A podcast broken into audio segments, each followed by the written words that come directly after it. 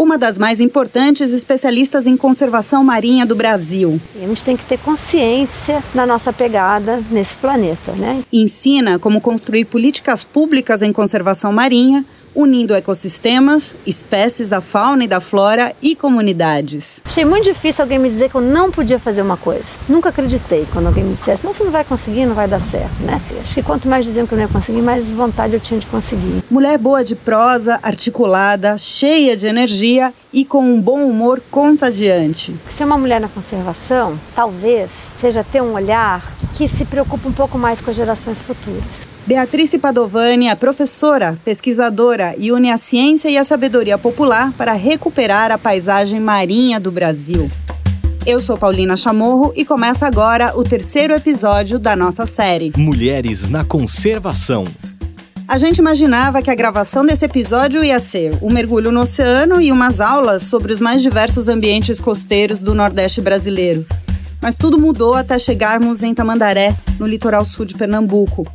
Lá nos encontramos com a doutora Beatrice Padovani, pioneira no estudo da biologia da conservação marinha e uma das mais importantes especialistas sobre o assunto no Brasil. Foram quatro dias intensos entre final de outubro e início de novembro de 2019 e vimos de perto a atuação em campo de Beatrice, a adolescente que era só apaixonada por mergulho, não sabia que teria tamanha relevância na preservação do ambiente marinho. Sou do Paraná, mas conheci o mar no Rio de Janeiro, né, e a gente ia passear e aos 10 anos me mudei para o Rio. E eu acho que tinha uns 14, quando eu fui pela primeira vez para Angra e para as ilhas e com amigos e tal, eu comecei a mergulhar. E até então, estava já no começo do segundo grau, eu achava que eu ia ser veterinária, arqueóloga, alguma coisa assim. Mas quando eu mergulhei pela primeira vez, eu fiquei assim muito maravilhada. E decidi que eu ia estudar alguma coisa do mar. E aí no segundo grau já resolvi fazer biologia marinha ou oceanografia e foi assim que começou. E não foi só pelo mar e a biologia marinha que Beatriz se apaixonou. Desde 1988, o Dr. Mauro Maida, oceanólogo, é parceiro de vida e pesquisa de Bia, como também é conhecida. Juntos estudaram os recifes de coral e as interações humanas no entorno do município de Tamandaré, logo depois de chegarem lá no início dos anos 1990. Apesar do turismo, a região ainda carrega importantes histórias de pescadores, com algumas colônias de pesca artesanal cinquentenárias e para Beatrice, elas são fundamentais para a continuação do seu trabalho. Então, eu sempre trabalhei com pesca, né? É, assim, relacionada à pesca. Acho que no começo, bem no comecinho, quando era estagiária ainda no Rio, a gente trabalhava com as espécies, mas ia buscar essas espécies com os pescadores. Então, os pescadores sempre foram, os pescadores e as pescadoras sempre foram as fontes de material de pesquisa. Mas ali esperando o barco chegar, a conversa é muito rica, sempre foi. Então eu aprendi muito cedo que eles conheciam muito do mar, todos os seus aspectos, desde a climatologia, é, aspectos oceanográficos, padrões sazonais, ciclos das espécies. Então eles sempre foram uma fonte de conhecimento. Em relação à conservação, é, os pescadores têm muitas observações, sempre tiveram, né? Eles observam é, padrões de declínio das espécies, às vezes eles têm pontos de referência que a gente não tem, eles estão lá muito mais tempo que a gente. Então, é, muitas das, das, lutas de conservação travadas aqui em Tamandaré, por exemplo, né, eu acho que eu vou te dizer até que foram todas elas, foram indicativos das pessoas ligadas à pesca, que diziam, olha, essa espécie está sumindo, olha, os corais estão com problema aqui, olha, isso aqui deveria ser assim.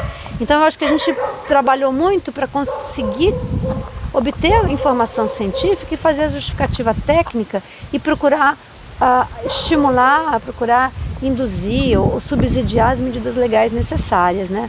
E isso foi sempre, desde sempre. E, ao mesmo tempo, eu tive o grande privilégio de, uh, continuando conviver, conviver com, com pescadores e pescadoras, ver crescer o movimento, né? o movimento da pesca no Brasil, esse movimento crescer, amadurecer e se tornar robusto como ele é hoje em dia, né? principalmente da pesca de pequena escala, é, com qual a gente convive mais no Nordeste. Né? Eles procurarem seu espaço e, acima de tudo, expressarem o, o, o ambientalismo que eu acredito que eles têm é, intrínseco nessa percepção. Né? Durante toda a nossa entrevista, você vai ouvir o barulho do vento batendo forte no microfone. Às vezes um pássaro, o mar e alguns latidos. Tudo porque estávamos conversando mesmo no campo de trabalho de Beatrice, a praia. Foi ela quem nos disse que o Brasil possui as únicas áreas de recife de coral do Atlântico Sul e uma das maiores extensões de manguezais do planeta. Com uma série de ambientes interconectados, o país é extremamente dependente do manejo desses recursos marinhos. E tudo isso a faz querer sempre mais promover o desenvolvimento, pesquisa e conservação da biodiversidade e da pesca artesanal.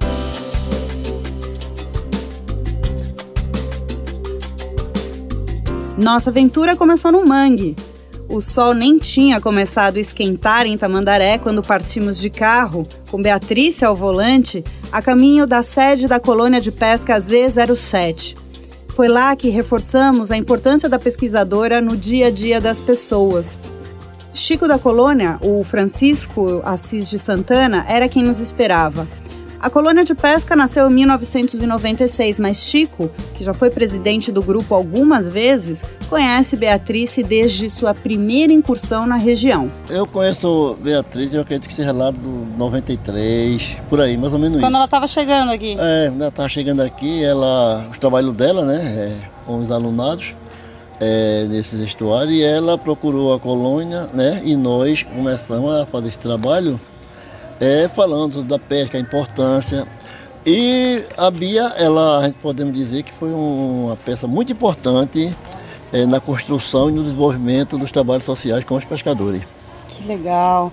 Como é que foi esse primeiro contato? Ela foi até você ou você foi até ela? Não, ela veio até nós, né? Ela procurou nós, é, na qualidade de pescador, né? Nós, e ela começou conversando, procurando saber o número de pescadores, como estavam os pescados, a venda, certo? E falou sobre a, a, a preservação ambiental e mostrando é, toda a importância né, para que nós pudéssemos tirar o nosso sustento, tinha que primeiro preservar. Uhum. Né? Isso aí eu fui sendo um multiplicador, repassando para os colegas de trabalho da pesca artesanal e nós conseguimos fazer um belo trabalho junto com a Bia e sempre ela estava dando suporte e sempre incentivando, né? E nós conseguimos com isso. Tinha um problema muito sério na época, que era alguns pescadores que usavam a pesca, né? É, a pesca predatória, o uso da bomba. E ela, a gente fazia reunião, ela vinha e conversava com os pescadores, e a gente ficava é, conversando, incentivando e mostrando por, o porquê que ela fazia aquilo, que não era para interesse dela, e sim para o bem próprio da comunidade que fazia da pesca a sua principal ponto de renda. O tempo que estivemos por lá para registros dessa matéria, nos deparamos com uma cena triste. O óleo derramado no Oceano Atlântico chegava pela segunda vez na região, atingindo os recifes de coral e adentrando pelas barras de rios e manguezais em trechos do litoral de Pernambuco. E enquanto íamos rumo ao estuário do Rio Formoso, uma área com 2.700 hectares de manguezal, Beatriz carregava uma draga para coletar sedimentos e água para serem analisados em laboratório e entender se existiu contaminação por óleo nessa área. Também tem uma percepção muito forte de que, apesar da extensão, do tamanho, da imensidão dessa tragédia, nós vivemos uma tragédia diária com lixo, com despejo de esgoto, com desmatamento, com a destruição do ambiente costeiro e a gente tem evoluído pouco em relação a isso, apesar de muitos esforços, né? É, por outro lado, eu tenho um pouco de esperança, porque o que essa tragédia nos trouxe foi uma percepção do quanto que as pessoas amam o mar, se importam com isso e talvez para todo mundo uma percepção de como aquilo é parte da vida delas. Então a gente não pode ficar sem isso. Subimos no barco do seu Neco e saímos por um trajeto onde a pesca é monitorada há muitos anos por uma rede de pesquisadores, voluntários e pescadores. Alessandra Pessoa, que é voluntária e mestre em ecologia urbana, Rosenildo, o jovem pescador que coleta dados para a comunidade pesqueira, e, claro, o seu Neco, um agente que informa e conscientiza os parceiros de pesca a respeito do estoque. Todos eles trocavam informações o tempo todo com Beatrice. Continuávamos navegando entre os manguezais, que além de ecossistemas delicados, são muito importantes no desenvolvimento e transição para a vida adulta de peixes, como o emblemático mero, fazendo uma conexão fundamental para a fauna marinha. Quanto mais protegidos esses ambientes, melhor para as espécies seguirem seus ciclos de vida. A conservação nada mais é do que você querer continuar usando as coisas que você já usa. O que você querer é, é, é que tudo seja usado de forma sustentável. Querer que as gerações de agora usem os bens e serviços ambientais e as futuras também. Isso é conservação. A conservação não é para excluir o ser humano. A conservação não é para dividir, a conservação é para unir. A conservação é a compaixão. A definição da compaixão, a definição de compaixão é você sentir o que o outro sente. E o conservacionismo é isso, você sente o que o outro sente. E vice-versa, você tem isso de volta.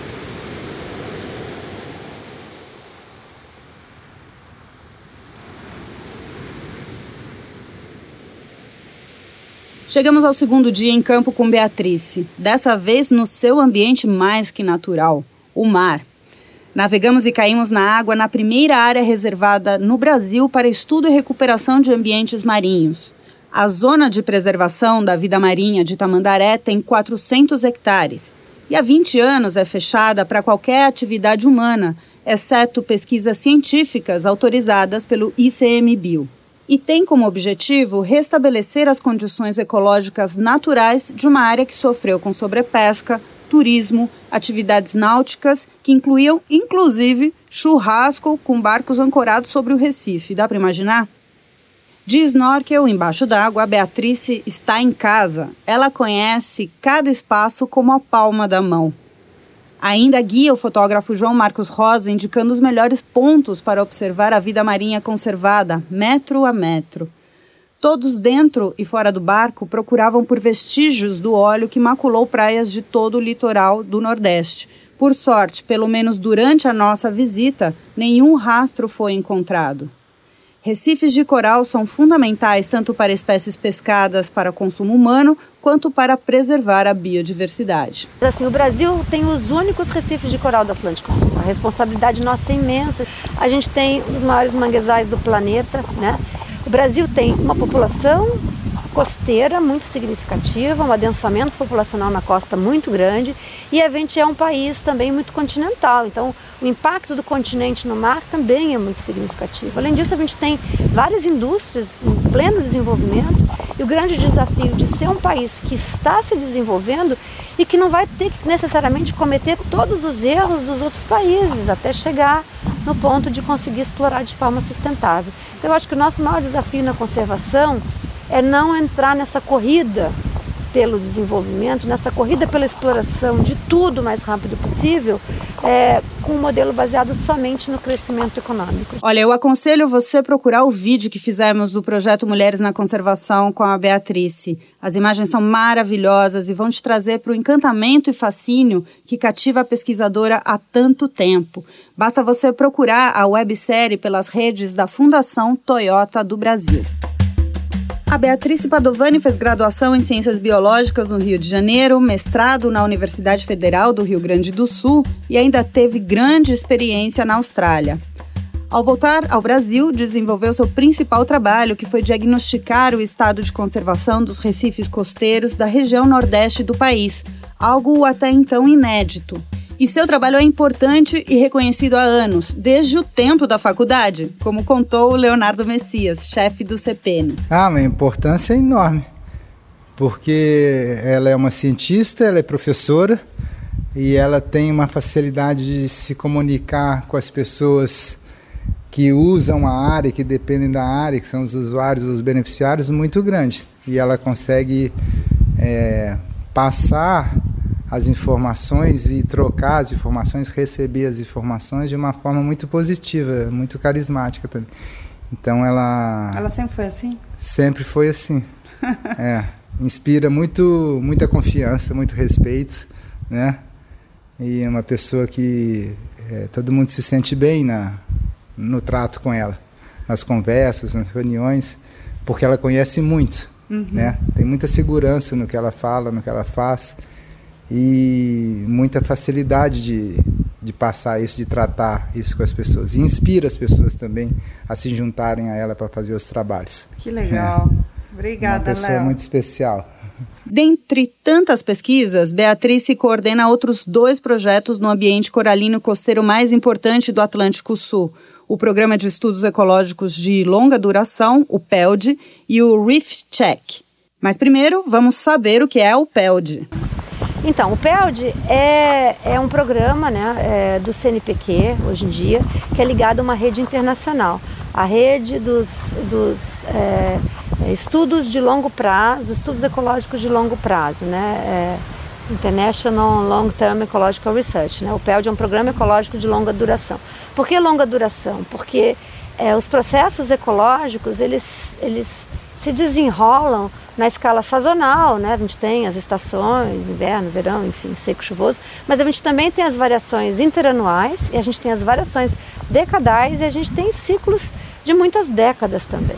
E para a gente entender os impactos humanos e entender como é que a gente pode contorná-los ou, ou, ou, a efetividade das medidas de manejo, a gente tem que entender os ciclos naturais. Né? Então é muito importante a gente ter séries longas. E a, e a ótica e a, e a, maneira como a gente olha os projetos, muitas vezes são projetos pontuais, curtos. Então é muito importante a gente ter projetos ecológicos de longo prazo que nos permitam avaliar não só a dimensão do espaço, mas a dimensão do tempo também. A lógica do PELD no Brasil e no mundo inteiro é por sítios, tá? Você pode ter vários sítios, mas ele, ele tem um, um espaço definido, ele funciona no espaço definido.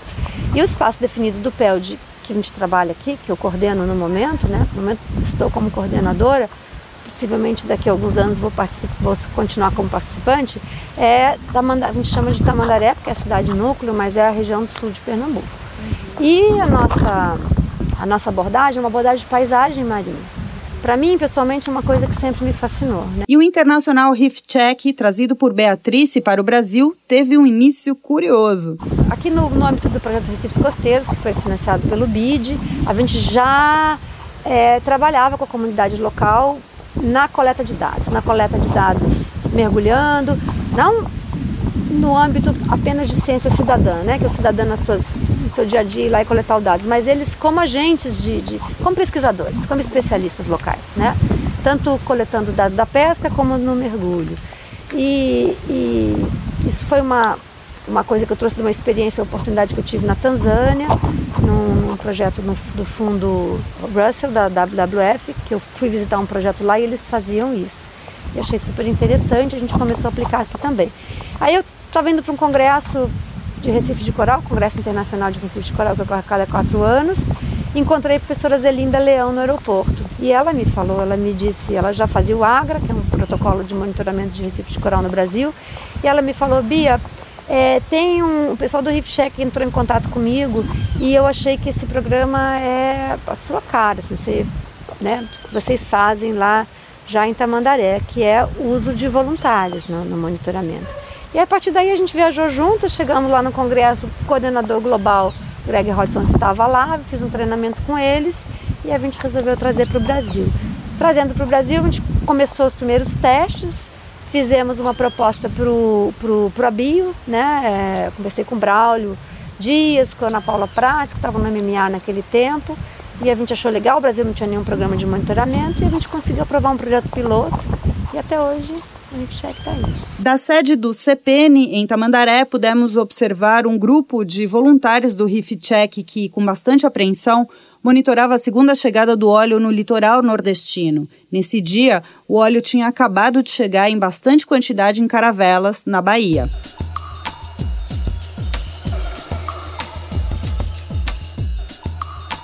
E nasce mais um dia no litoral sul de Pernambuco.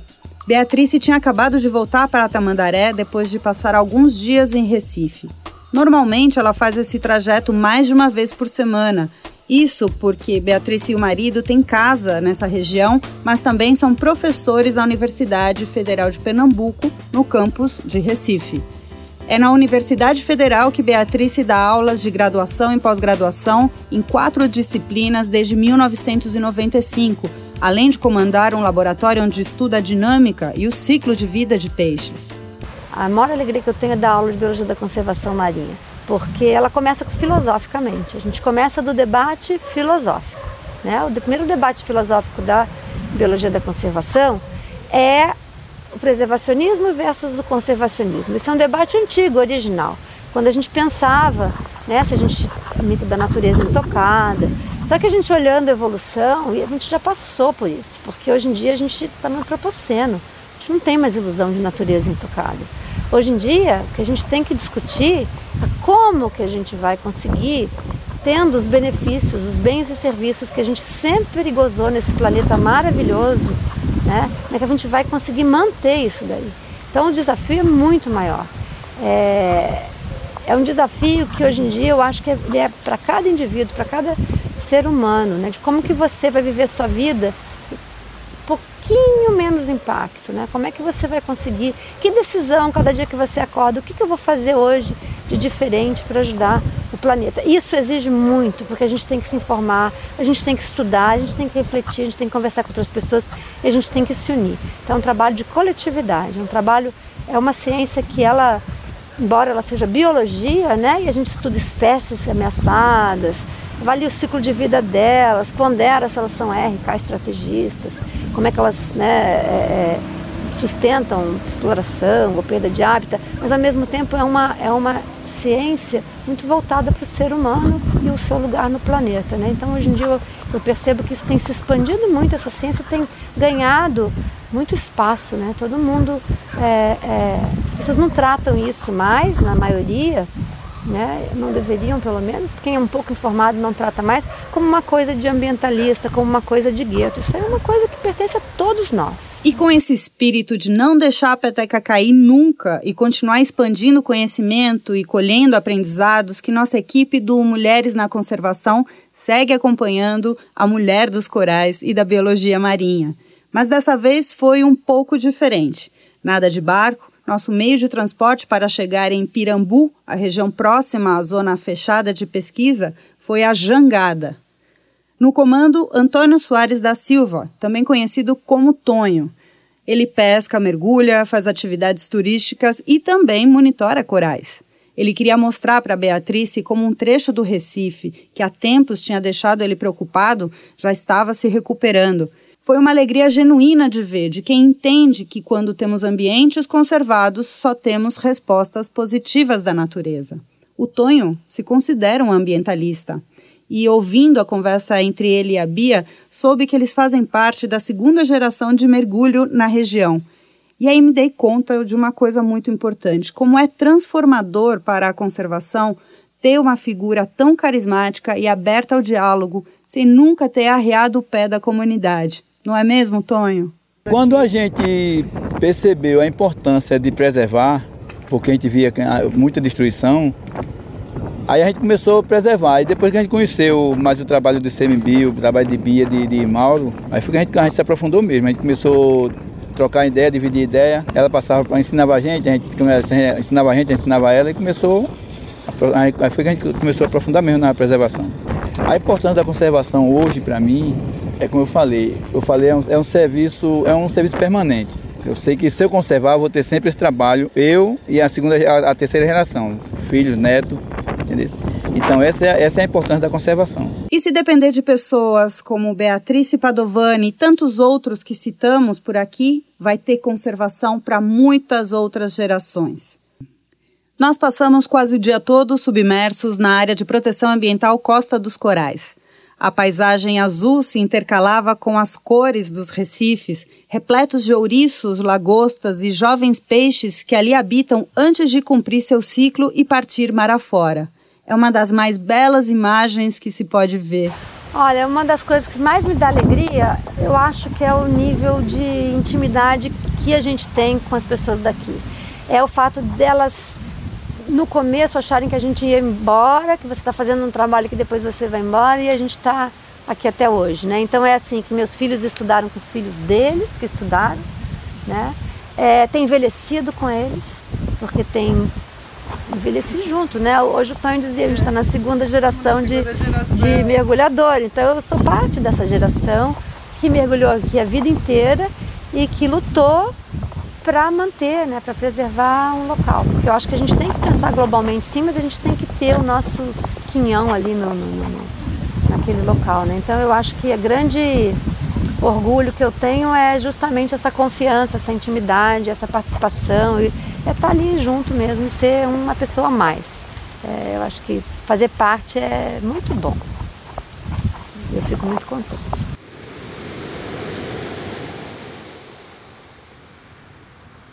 E chega o último dia de convívio com Beatriz e Padovânia.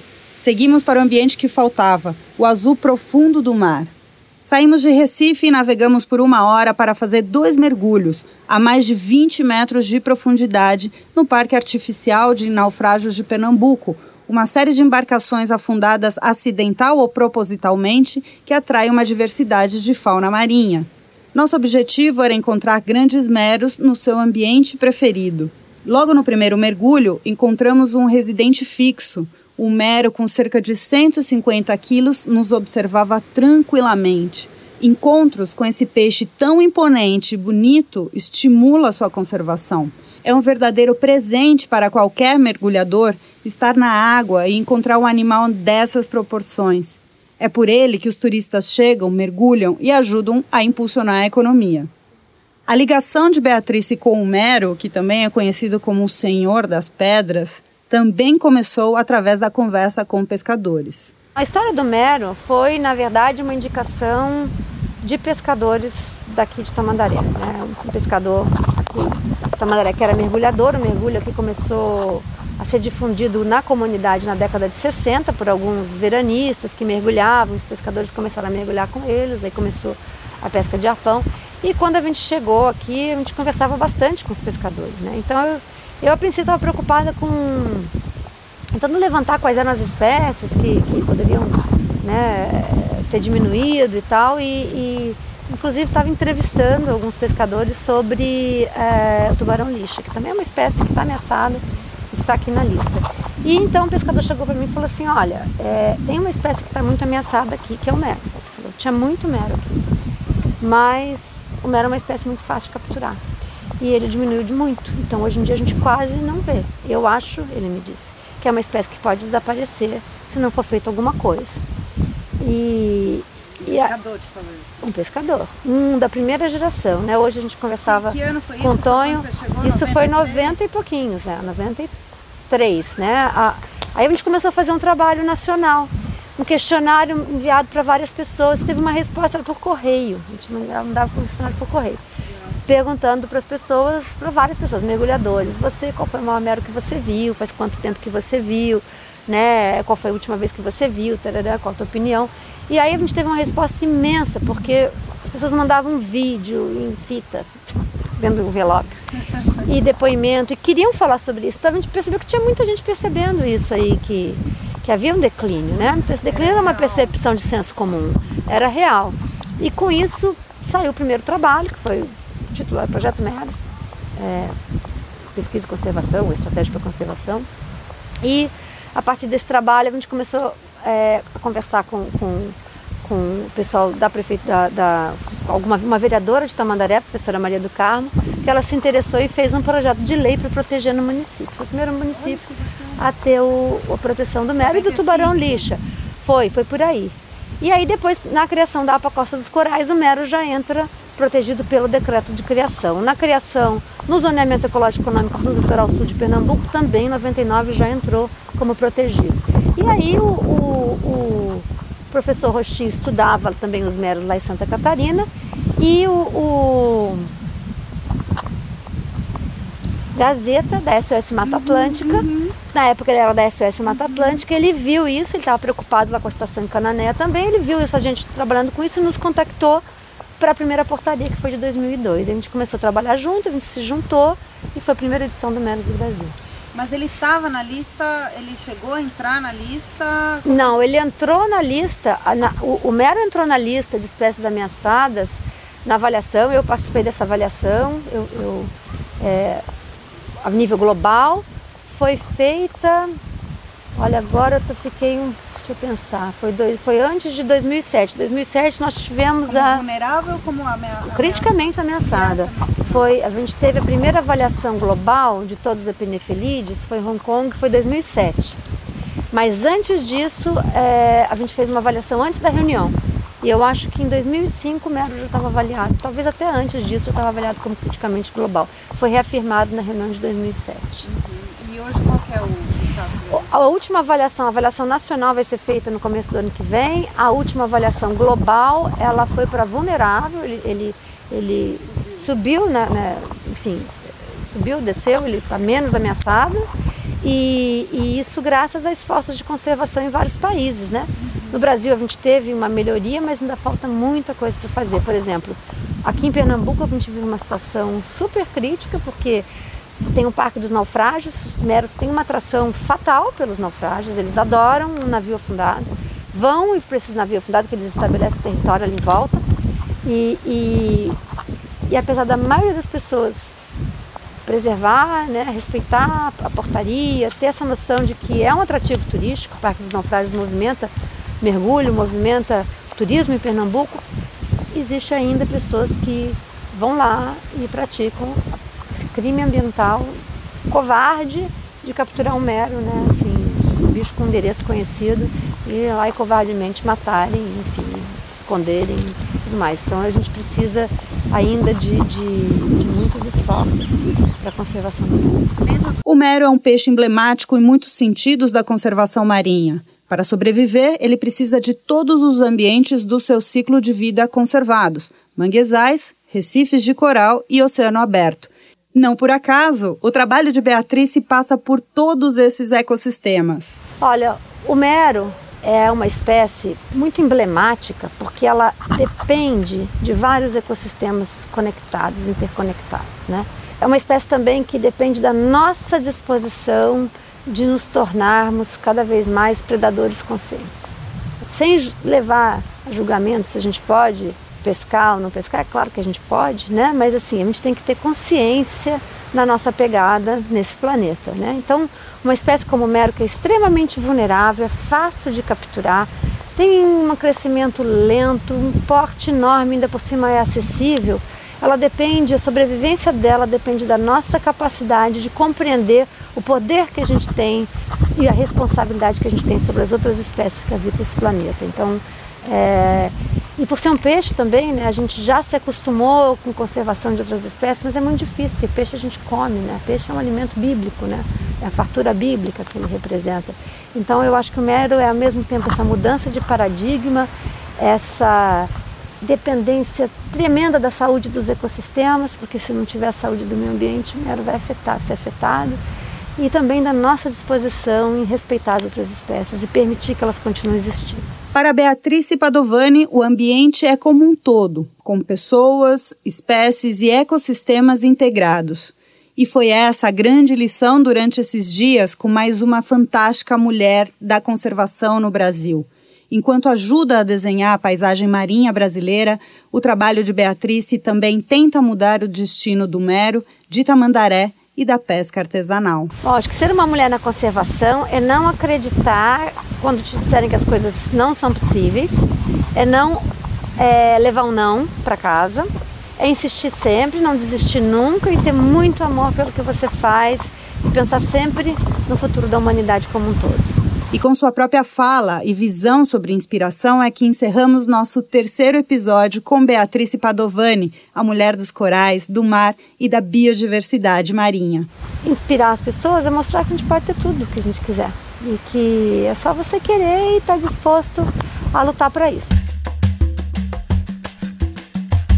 O Mulheres na Conservação é um projeto multimídia que pode ser lido nas reportagens exclusivas para a National Geographic Brasil também pelo Ciclo Vivo, além deste podcast, e a websérie pelas redes da Fundação Toyota do Brasil.